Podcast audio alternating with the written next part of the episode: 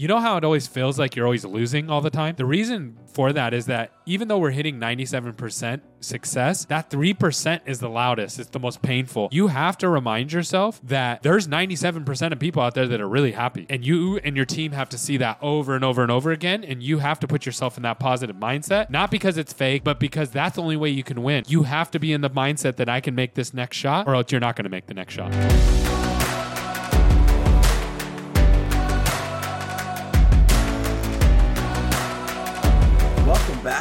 To the Eight Figure Agency Show, where a successful entrepreneur and a soon to be successful entrepreneur help you build an eight figure agency by documenting their failures and successes. Guys, episode four. Gary, how you doing today?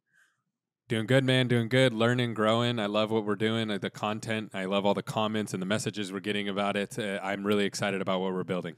Yeah, I'm. I've been having a lot of fun with this. You know, my team edits all the content. They're having a blast. They rave about it all the time. They really, really enjoy it. And it's funny because I had a team meeting the other day, and Kyle, who's the main editor for this show, he actually cause he's bringing up stuff. He's like, I remember when I was editing episode three, Gary said this about personal branding. What if we tried this? He did that like four times, and I That's was awesome. laughing like crazy.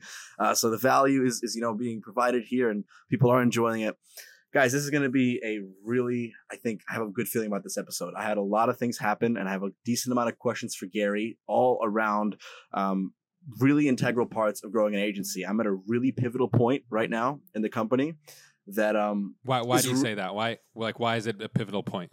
I'm at a you know point where we've kind of hit a bit of a plateau revenue wise. This is the first month where it looks like we're not onboarding any new clients. Right, we still increased revenue because we upsold current clients, but we're not actually What's the onboarding revenue? Can, new. can you share your revenue? Where yeah, yeah. We're at right now. Last time I ran my numbers, approximately still twenty. It'll probably be about twenty-two by July, approximately. at? give or Perfect. take. Okay.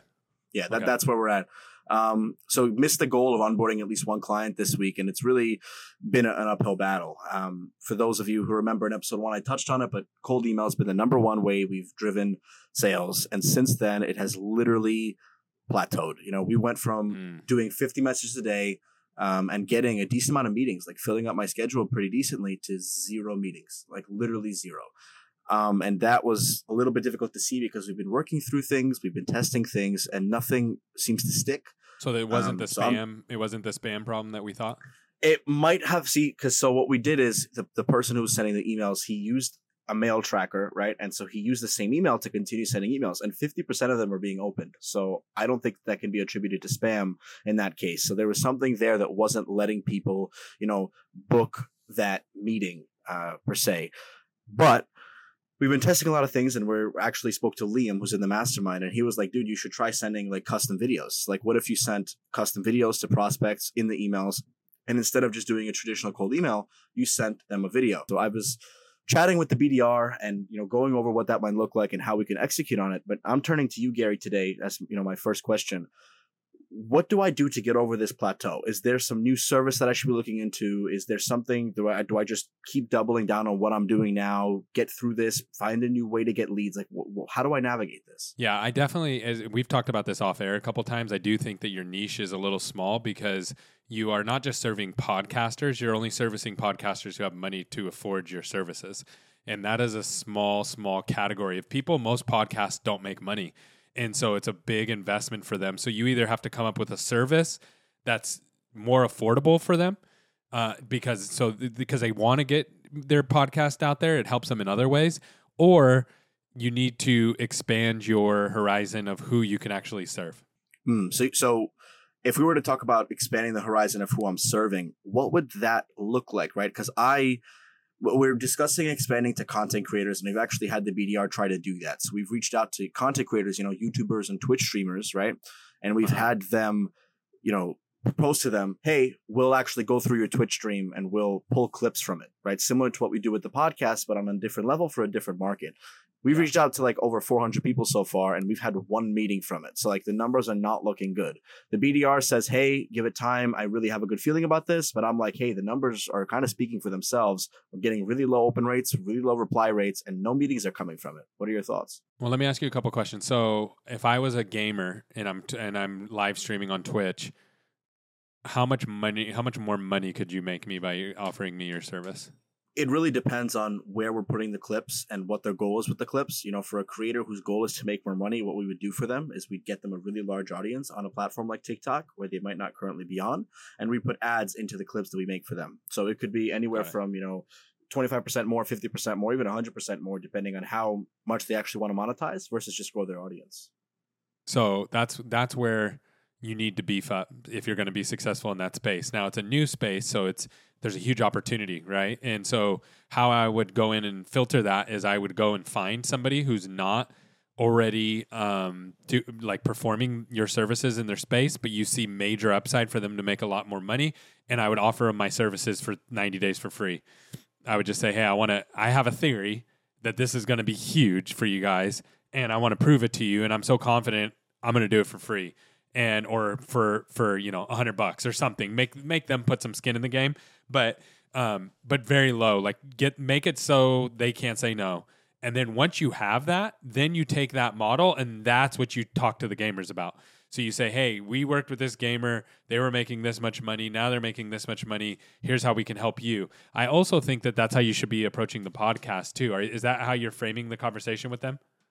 No, um, I mean that's how we did it when we first started, right? Like when we first got our first few clients, our rates were like half what they are now, and it was really different. No, no, no. I don't. But, I'm sorry. Not, not. I don't mean the rates. I mean when you're having these conversations, when you're reaching out to the podcast host, mm-hmm. are you framing it and how they're going to make more money?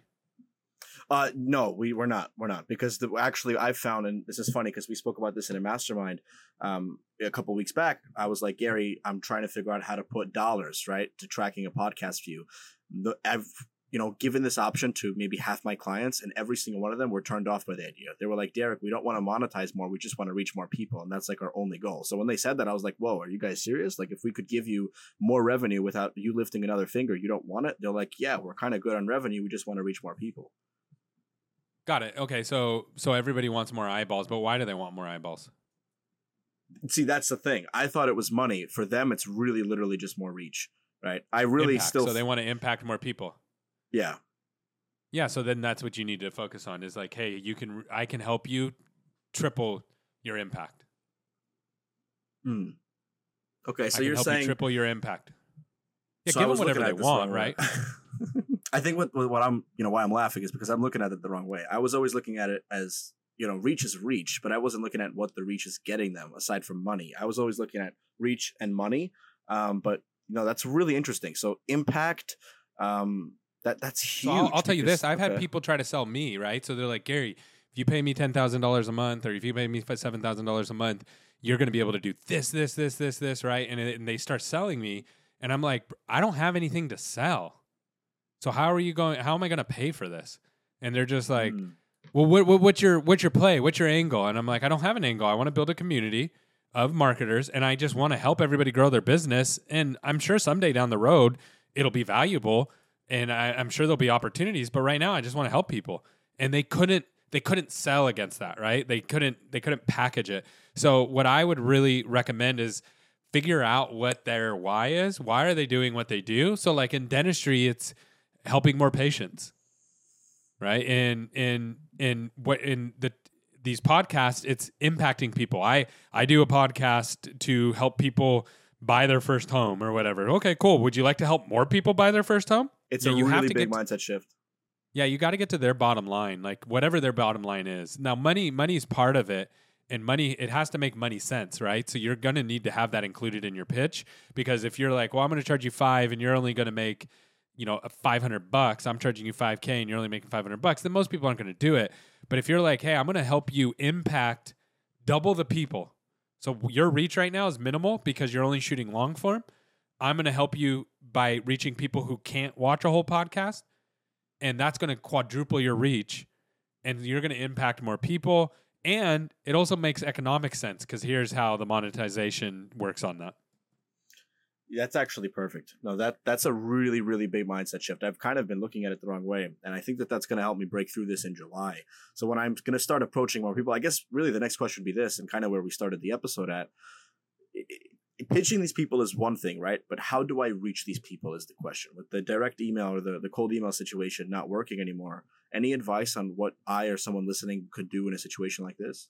Yeah, absolutely. So here's what I would do is I would set up a podcast and I would bring on all my potential guests and then I would edit those clips and share them with them and just say, "Hey, here you go and look," and have tens of thousands of views on those, and um, and get in front of every single guest, every single client that you want to get in front of, and I would start at the top of the list and just work down, and I would shoot like three a week, thirty minute slots, boom, boom, bang them out, and so that way every month you're meeting with twelve potential clients, twelve or more potential clients. And you are also still doing all your bottom feeding stuff. Mm, okay, yeah, you know it's crazy, right? Because Gary, when I he told me this idea a, couple weeks ago, we're actually doing this. Like we set this in motion. I'm not going to say the name of the show. Did yet. you? Okay, uh, cool. yeah, but we set this in motion. Had a team meeting about it. He calls me. It's like 8 p.m. for me. He calls me, like, dude, I have an idea. This is why Gary's a legend. You guys should follow him. But he calls me, he gave me this idea, and since then, I talked to my team. We put this in motion. So you're saying basically, you think that if we went hard on content, in addition to sending the cold emails, right? cold emails are going to do their thing. We're going to keep testing and to keep iterating and seeing what works, and something will come of it, right? Even if it's less than it was before. But you're saying that this content thing would might even be a great way to drive referrals. What are your thoughts on that? Yeah, absolutely. It's going to drive referrals because you're going to they're going to show it, right? People are going to share it. Like if I bring you on my podcast and then I cut a super sweet edit edit of that and make you look really good and it gets a bunch of views and I tag you in it, what are you going to do with it? You're going to share it. And guess who you share it with? You share it with all of your community. And guess who your community is mixed in there? Other people who are like you that have podcasts and those kind of things. So it's it's it's perfect. Now, the other thing that I think you need to be really careful of is there's a lot of people who offer your service. A lot of people that offer video editing as a service. That's not actually what you sell.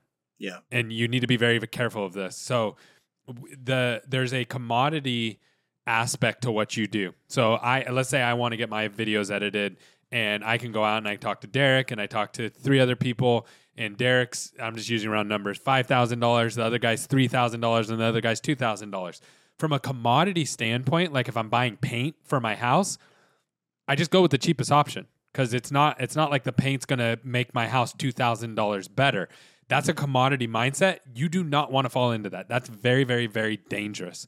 And when you sell or present yourselves in that way, if you're doing SEO, if you're doing website building, whatever whatever you're doing, if you present it that way, you are stuck. You are you're done. Like you're just race to the bottom on pricing.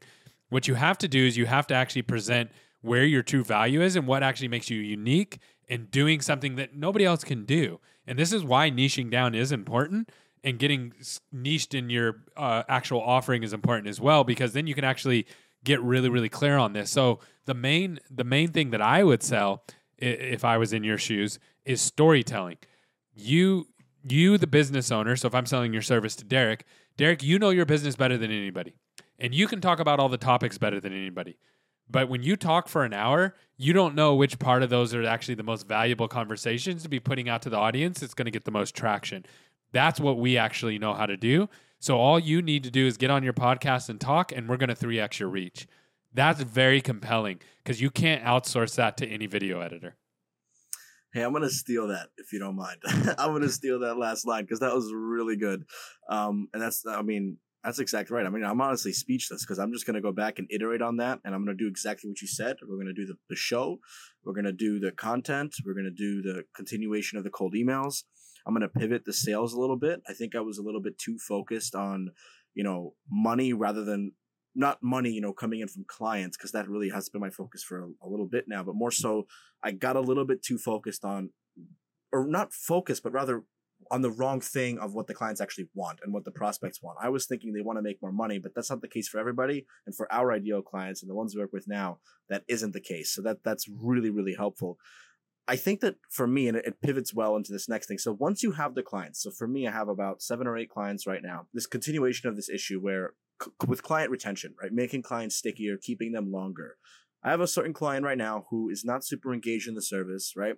They're paying their bill every single month. They're doing like the very, very, very bare minimum. But like when I'm co- reaching out to them, say, hey guys, we have a monthly meeting that needs to be scheduled. Please pick a time most convenient. It's been almost a month and they still haven't scheduled. But they've answered back now finally about, you know, the, the, the outstanding work what do I do? Do I put my foot down and say, guys, if you don't schedule this meeting, I'm going to consider this the last month. We need to be all in on this, or it's nothing. Like, how do I navigate this? Yeah, no, I wouldn't. I wouldn't go that extreme. I would just say more than likely you're going to lose them if they're getting to that point, right? But but I wouldn't assume the worst. I would assume the best. So I would say, hey, I'm just wanted to reach out one more time. I I am assuming that everything that we're doing for you is crushing it, and you guys are super busy, and you don't even have time for me, which is awesome.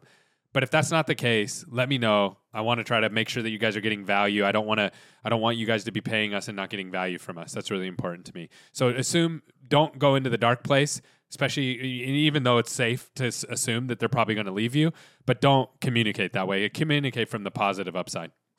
Mm, see, I like I like that a lot, and I'm actually gonna do just that. I'm gonna send them an email like that. See, see, we use Slack to communicate with clients, and like for example, today, a week and a week and a day later, they was finally got a reply after sending an email last night for like outstanding work, and they're like, "Hey, it's approved," but all the message about the meeting was ignored. I think I'll do just that. Like I'll continue doing it because look, at the end of the day, for me right now, the, the, the client's about ten percent of revenue, so it's not like oh my god if they leave, but ten percent of revenue where I'm at. I mean, you guys can do the math. It's still no, it's money, big. right? It's big, yeah. right? So I'd rather keep them if if I could, right?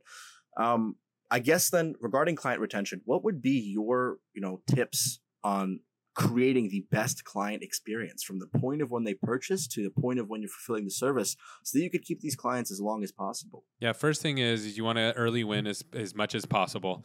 And you really want to make sure that you're front loading all the victories uh, that, and, and getting that momentum. And then from there, you need to continue to uh, dis- communicate value and you have to do it from every angle right? So you have to figure out remember what their goals were. You have to have that conversation up front of what are you trying to accomplish.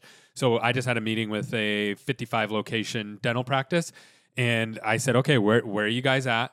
You know they're spending over $2 million a year in, on marketing and they're at i think 2400 new patients a month. They want to get to 3600 that's the mission. That's the goal I know if I help them get there, we're good. But let's say we get there and they stop communicating. Well, that means they're probably looking at other options. Maybe there's cheaper options. Maybe there's somebody who can do it faster. Maybe there's somebody who can do it better. So there's marketing. Here's here's the pros and cons of marketing. Marketing is an amazing company that you can start because you can just start from scratch. You can go hustle it out and everybody always wants to talk about marketing. So it's the easiest to get your foot in the door. Go try to be an accountant or or or or, or a lawyer or something like that. You can't just get your foot in the door that way. Marketing everybody always wants to talk about the new marketing thing. Always.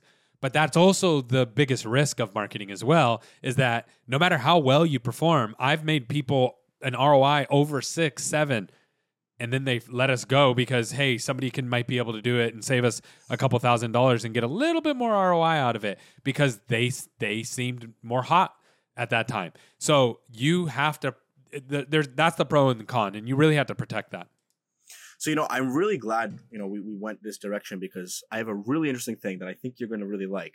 So, if you remember Liam, I there was something that I asked, and, and Liam brought something up. He's like, you always have to be selling. And it's such a simple yeah. thing, but it blew my mind because it's crazy. A couple weeks back, you know, we were talking, and I was like, hey, I have a feeling a couple of my clients are drifting away.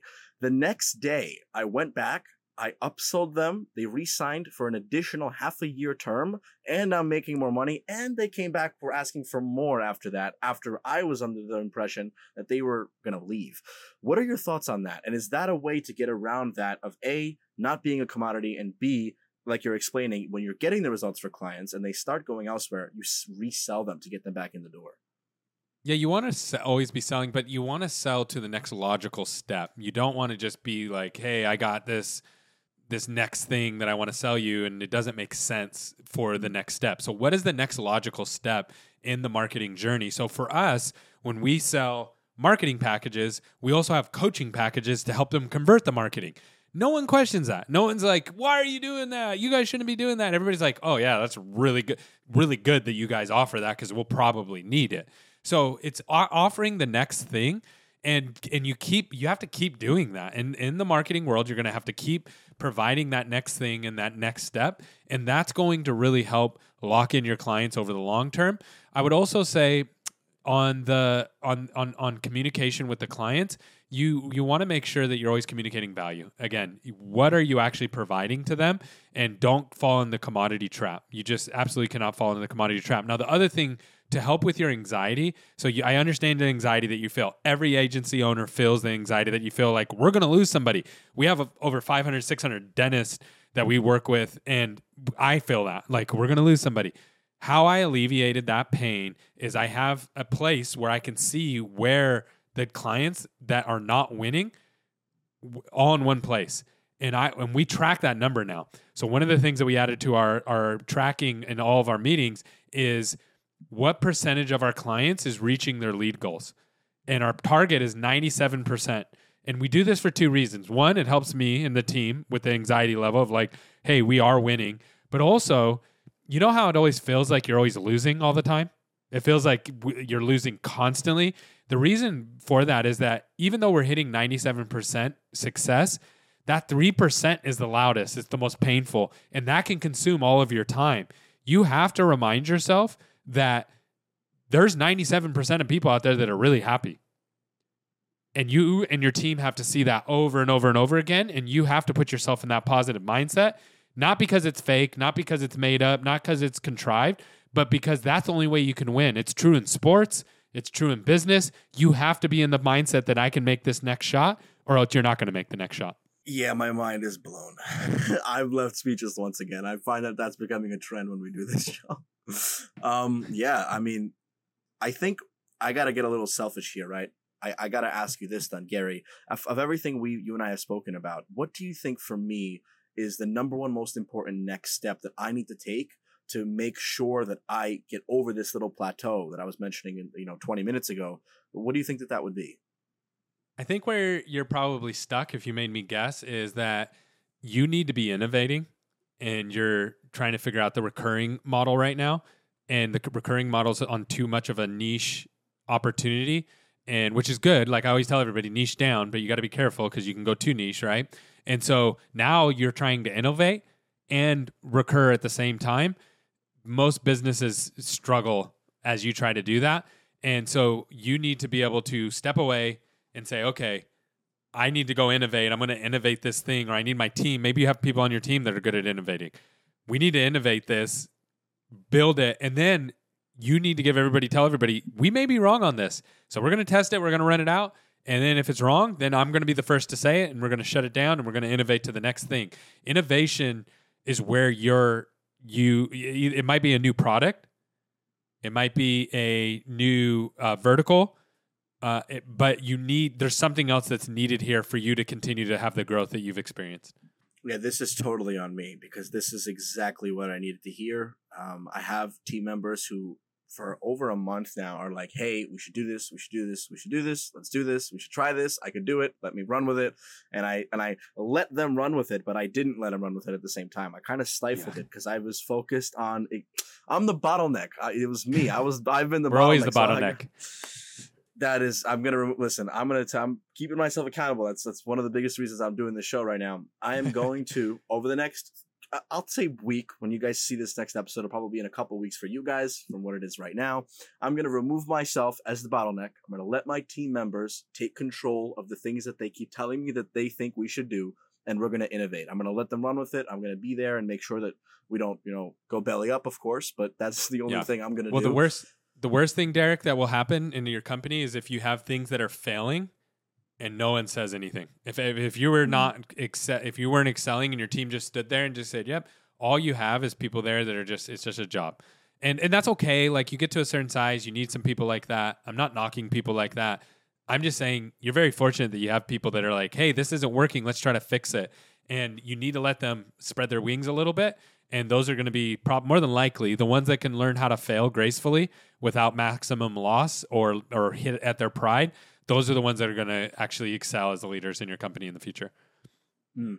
No, yeah, no, I'm grateful for my team. I literally wouldn't be here if I wasn't for them. They do so much. They take so, so much pressure, so much stress, and you know, as for anybody listening who might be at the way way earlier stages and who might be just starting to maybe hire one or two people, when you do, your entire you know the whole game changes. Like I literally every day when I'm waking up, I'm waking up for the team. Before it was like waking up for me, you know, for the company to make more revenue. Now it's like, what can I do today to add more value to the team, to add more value to the clients, and th- with the goal of doing that is going to help grow. And I think that I had that mindset, but I wasn't letting it actually t- happen. Like I was the bottleneck between, hey, I'm giving them what they need to grow and to excel, but I'm not letting them take what like do the steps they need to do. I'm stopping them from actually doing it. I'm being really counterintuitive and, and blocking things from actually happening. So I'm gonna. I'm Why gonna do you think that is? What do, what do you have when you're blocking it? What's going through your mind? I'll tell you right now. I don't even have to think about it. It's um, and this is gonna get really vulnerable and honest. I have never been in the position that I'm in right now. Right, I have. I'm leading a team of you know six people potentially by tomorrow. Right now, it's five. You know, I'm making a decent amount of money at 18 years old. I've never been in this position, and the last thing I want to do is lose it because I couldn't be more grateful for where I am. So that is the only thing holding me back. That like So I so have let's work through let's work through that. Let's work through that. So I'm going to help you out on this. So so first of all, you have to be vulnerable and have that conversation with your team. You don't try to pretend to be the CEO that has the answers when you don't. So just so you know, when I go to my team all the time, literally I just messaged one of my team members and I said, "I've tried to build this department twice and I have failed twice. I need you. I can't do it." and they're like encouraging me, "No, no, no, you could do it." And I'm like, "No, I've already tried. Tried twice. I have to have you. That's that's why I hired you because I can't I can't do it. So I'm I'm constantly having to be vulnerable, and that doesn't mean you. A lot of times people mistake vulnerability for um like like this false humility. Like you can still say what you're good at and say, man, this is what I'm good at, guys. But here's what I stink at. Here's where I'm learning, and do it exactly the way you just did it. That was beautiful. That's number one. Number two is how long did it take you to build to where you're at? we're going on about seven months now, eight months. Okay, so it took you seven months. So let's say you lose everything. Let's say you go to zero. What's worst case scenario for you? I see where this is going. Yeah, I'll be back up and running within half a year. I can see where You, going. maybe probably better, fa- probably faster because you've Even learned some things yeah. now, right? Yeah, Now, now when you get up to a certain size, it gets it gets scarier, and you want to protect yourself more and all that kind of stuff. And we can talk about that later. But that's that's the worst. So you're playing with you're playing with seven months at 18 years old, which to you is probably like, eh. To me, I'm like seven months is a long time, right? But when you're 18 years old, seven months seems like a long time. But that's really fast to grow to where you've been. You would Yeah. be you'll be fine. Everything will be fine. yeah, I know. I needed to hear that for sure. I definitely did. I have been probably since the beginning. I mean, at least the last couple months, I've been the definitely been the main roadblock. Like that is, and if you remember, Gary, um, three, four months ago, before even this show was barely even an idea, I didn't even think about it yet. I came to you during a mastermind and we had a similar conversation and it was it was along the lines of hey i'm making this money and i'm not sure what to do with it. Like how do i invest it? How much do i invest? And that was when you first told me about the profit first model and all that. And since then i've invested a lot more of it. Since then i've doubled my business and all this stuff but i'm back in the same position where now the business has doubled and i have more money again and i'm so nervous to reinvest it but i know that it's the right thing to do um, so again, keeping myself accountable, I'm gonna do it. I'm doing it. I'm gonna do it, and I'm gonna come back to you guys when I do it. Probably smiling even more because hopefully the business will double again. Yeah, Uh, but no, and there's there's levels to this, right? So when you're when you're at the size that you're at, you can't go hire a ten or twenty thousand dollar leader, right? Yeah. somebody who's making ten, twelve, fifteen thousand dollars a month to be like a high level leader because they they're going to solve the problem for you. You're not there yet, so you have a lot more growing to do, a lot more because eventually that's where you're going to get to. You're going to get to the place where you have that much money to hire multiple positions. And I remember, I it was just a couple years ago that I was like, man, I want to have several people on our team making ten thousand dollars plus. and and this was before inflation, so keep that in mind. So it's that number's actually gone up a little bit, but I wanted, I was like, I want to have ten people. So in my mind, Derrik, I had to build a company that number one, those people want to come work at, but number two, I had to have the money to be able to afford that. So Yep. both of those things were things that I wanted to work towards because I knew that would help me get better to help help my situation in the future in creating the environment that I wanted to work in. Yeah, no, that resonates with me a lot because again, I've become so team centric. And when we had our team meeting yesterday, I actually said that I was like, guys, listen, I want you to be paid more. Like I'm doing everything in my power for you guys to be paid more. Like the investments that I am making, which I do, of course, every month. I think I just got to ramp it up. Are all to make more money so I could pay the team more. And like every month, I reevaluate, hey, who can I pay more this month?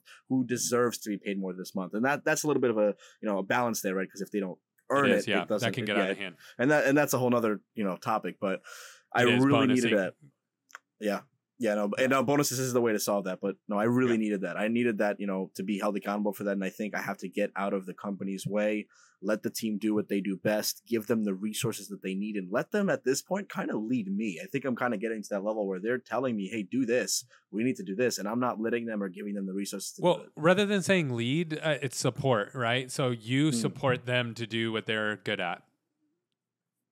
So you you can't. It's impossible for you to to do uh, everybody's job in the company. If everybody quit tomorrow, if everybody said we're going on strike, what would happen to your company? It'd be Yeah, just would- as bad as if you lost all your clients, right? Like you can't. Worse. You need all these. Yeah, it'd be worse. You need all those functions to be able to be a successful business. So with that in mind, how do I support you to be successful? What can I do for you to make sure that you're being successful and you're able to innovate? And now, one area that I would say to be really careful on this, and we've talked about this before, is you don't want people building systems who are also managing people who are also being technicians. And I think you've figured that out. But that doesn't mean that you can't innovate and test things because creative people love testing new things. Yeah, no, see that actually, it's funny enough. It's a really interesting balance there because I've been on that balance. Every day when I speak to anyone on my team, that's what I tell them. Guys, I'm here to support you. What can I do to help you succeed? I, I ask that exact question. I have bi-weekly meetings with every single person. That is question number six on the sheet. And I ask them that as the last question and they give me feedback. And luckily enough, so far they've told me, um, like, you know, they, feel really supported and they have everything they need, which I'm grateful for. But I ask them that all the time. Uh, the, the point I'm trying to make is, like you said, you know, combining everything we've discussed today in this episode so far, which to me has been really valuable, and I hope it's providing valuable value to whoever's listening or watching. When you give your team the room to innovate, Gary, right? How do you make sure that I don't? How do I make sure that I don't make that mistake again, where I give them room to innovate, but then they get burnt out because they're building systems and they're tech, being the technician because that's what you know innovating sometimes takes. You know, as entrepreneurs, we know that. What are your thoughts? Mhm. Yeah, it's it's really really hard. I'm actually working with this on several different people. So there's certain people on my team. You have to know your team, right? It's just like having kids. Some some of your kids may be better at sports, and you let them play sports, and others you're like, you know what, you're not going to play sports. You're better at developing computers and things like that. I'm going to focus. Like you you can't try to take those two kids and say you do this and you do this because those are different skill sets that they were literally born with that they're going to be chasing and, and pursuing. And it's very similar with your team. So like I have I have people who report to me that are a world class managers, like world class. Runs I'm and this is one of my my weaknesses is managing. And I've gotten better. I've worked on it, but that's my area of management. Or that management's my biggest weakness. And I tell people that I can't manage a huge team. I, I just can't. Right? Like I can't have a bunch of direct reports. And so I can see her and I can see that she's an amazing manager. Well, when she first started, I tried to have her build some systems too. And that wasn't her strength. And if I could have focused on that and been like, oh, you're just not the right person. No, of course she's the right person. I just had to support her and bring in people to build the system for her and allow her to give that input. I have other people who are like me and can kind of build the system and kind of do a little bit of everything. And I just offer the support and I say, hey, I'll come in. I'm gonna I'm gonna have so and so come in, build the system. We're gonna do this. And they were like, Gary, I want to do it. And I was like, Are you sure? I don't want you burning up. Yes, I want to do it. Cool. So those were two different people. I approached it totally different. I managed it different because they're two different people. So it really depends on the skill set of the individual. I think where you're going to have the hardest time, Derrik, is when people are younger, they actually don't know what they want and they don't know what they're good at. And so this what I would do and this is something that when I had a younger team, I did all the time. What are you passionate about? You need to figure it out. That's your responsibility, not mine. Figure out what you're passionate about. I will do my best to support you, whether it's in SMC or outside of SMC. But I want you doing what you're passionate about. Life is too short to be doing something you're not passionate about. And I would say that over and over and over and over again. And I have noticed that when I'm working with somebody who's much younger and they don't know that yet, it's really hard to manage that person because they just don't know. So you need to help them figure that out. That's really the first thing that they need support around. Yeah, no, that again, like I said, a lot. This episode is whew, blow my mind. It's um, I have that conversation pretty often with the team, and and you, I mean, you hit the nail on the head. A lot of my team, you know, we're 18, 19, 20, 22, like we're young, we're really young. So, and I um, it has been a problem in the past, like that exact situation. Like, hey, I don't know if this is what I want to do, and I help them get to a point in the company that's better, or I help them transition somewhere else. I've had to do that in the past. Like, I've given them other opportunities elsewhere and stuff like that. Um, but I mean, you're right. Like that has been a, a thing. But I think for me, where I was really confused, and probably one of a big part of why I was being a bottleneck and what was causing me to, you know, be the roadblock, I was under the impression that I would have to be so careful now after making the mistake of, hey, I can't let the same person, you know, build a system. That for me, for whatever reason, it's the number one that sticks out. Build a system Yeah. and then execute it on it. But then when you combine all of it and you just framed it perfectly for me, it's really comes down to the individual. It's not that like you can't and it's like a golden rule. It's that if there's somebody who's like basically an outlier who comes to you and they're like, hey, I want to innovate, I want to help you execute, and I want to do A, B, C, and D, I gotta let them do it. I gotta let them do it. And the worst thing that happens is they fail, and I have to let them fail and encourage their failure. Is well, that some, sometimes too, innovation is fun. So you got to remember that, right? So when I do the same thing over and over and over and over and over again, I get bored of it. And then when you give me an opportunity to innovate, it's actually refreshing. So that's different than building a system. Building a system for most entrepreneurs is daunting. It's a hard thing. And so that's where you can provide a lot more support. So I would say these people who are doing the thing, the technicians, they're your best bet if they're really good at what they do. They're your best bet for innovation in that space. And I would bring that to them. But that's different than saying, hey, now build a whole system around that new innovation that you just built and integrate it into my company. That's the difference. So let's say that you know one of your guys goes out there and just crushes it and they innovate and they have the new thing, the new product and everybody loves it and it's going to be the next best thing. But it's totally different than what you do right now. It it really throws a, a, a kink in your whole system. Well, if you went to them and said, "Now build the system," so they're the technician, they're the innovator, and they're the one building the system. That's gonna if they can do that, bro. they shouldn't be working for you. They should just go start their own business, right? Because that that is so hard, so hard to do. So I think that's where it comes in. It's like knowing when to step in and provide the support based on who you're working with and what position they're in. Now, on the flip side, you would never go to the system person who the person who the project manager helps build the system and say, "Hey, we need to innovate on our video editing." Would you? You Yeah. wouldn't do that, right? Because that would suck the life out of them. They'd be like, "What do you mean innovate?" Well, we got to do something totally new. It needs to be awesome, and our customers need to love it. They're gonna. It's gonna literally drain the life and suck it right out of them because they're gonna. It's gonna be the most stressful thing. Same thing to the creative person trying to have them build the system to integrate with your company. I don't get left speechless often. This is the fourth time this episode I am being left speechless. I really, I hope that through our conversation, you guys are picking up on these, you know, these tips, these, you know, tidbits. It's- is the there's a lot word, of nuance. Value. Yeah. yeah, that nuance, right? It's um listen, I think this episode has been for me super helpful. I really hope it's been helpful for everybody, you know, listening or watching. Uh, you know, to sum it all up, right? Started the episode talking about, you know, I'm having a problem with sales, getting leads in. And I mean, you gave me the, what I need to do for it, right? The show and how we're to do it. We then pivoted to, hey, now how do I position myself properly to not be a commodity and how you could potentially, you know, whoever's listening, watching, do the same, right? How do you differentiate yourself? Get clear on exactly what you're selling and even more important, exactly what the value that, you know, your clients or your ideal prospects actually want. When those two things are succinct, to Gary's point, that's when it's off to the races. And I think for me, bits and pieces of both of those things are not in sync right now, and I have to figure that out and get clear on that. And then um, don't be your own roadblock. I'm, you know, admitting I'm being vulnerable. I think I am the roadblock in my company right now. I am the bottleneck, and I have to, you know, de-bottleneck that by removing myself as that, you know, cork, so to speak. And so I'm gonna do that. I'm gonna keep myself accountable. And next week I'm gonna be back here, and I'm gonna share you guys how that goes. Gary, any you know final You're thoughts? killing it, man.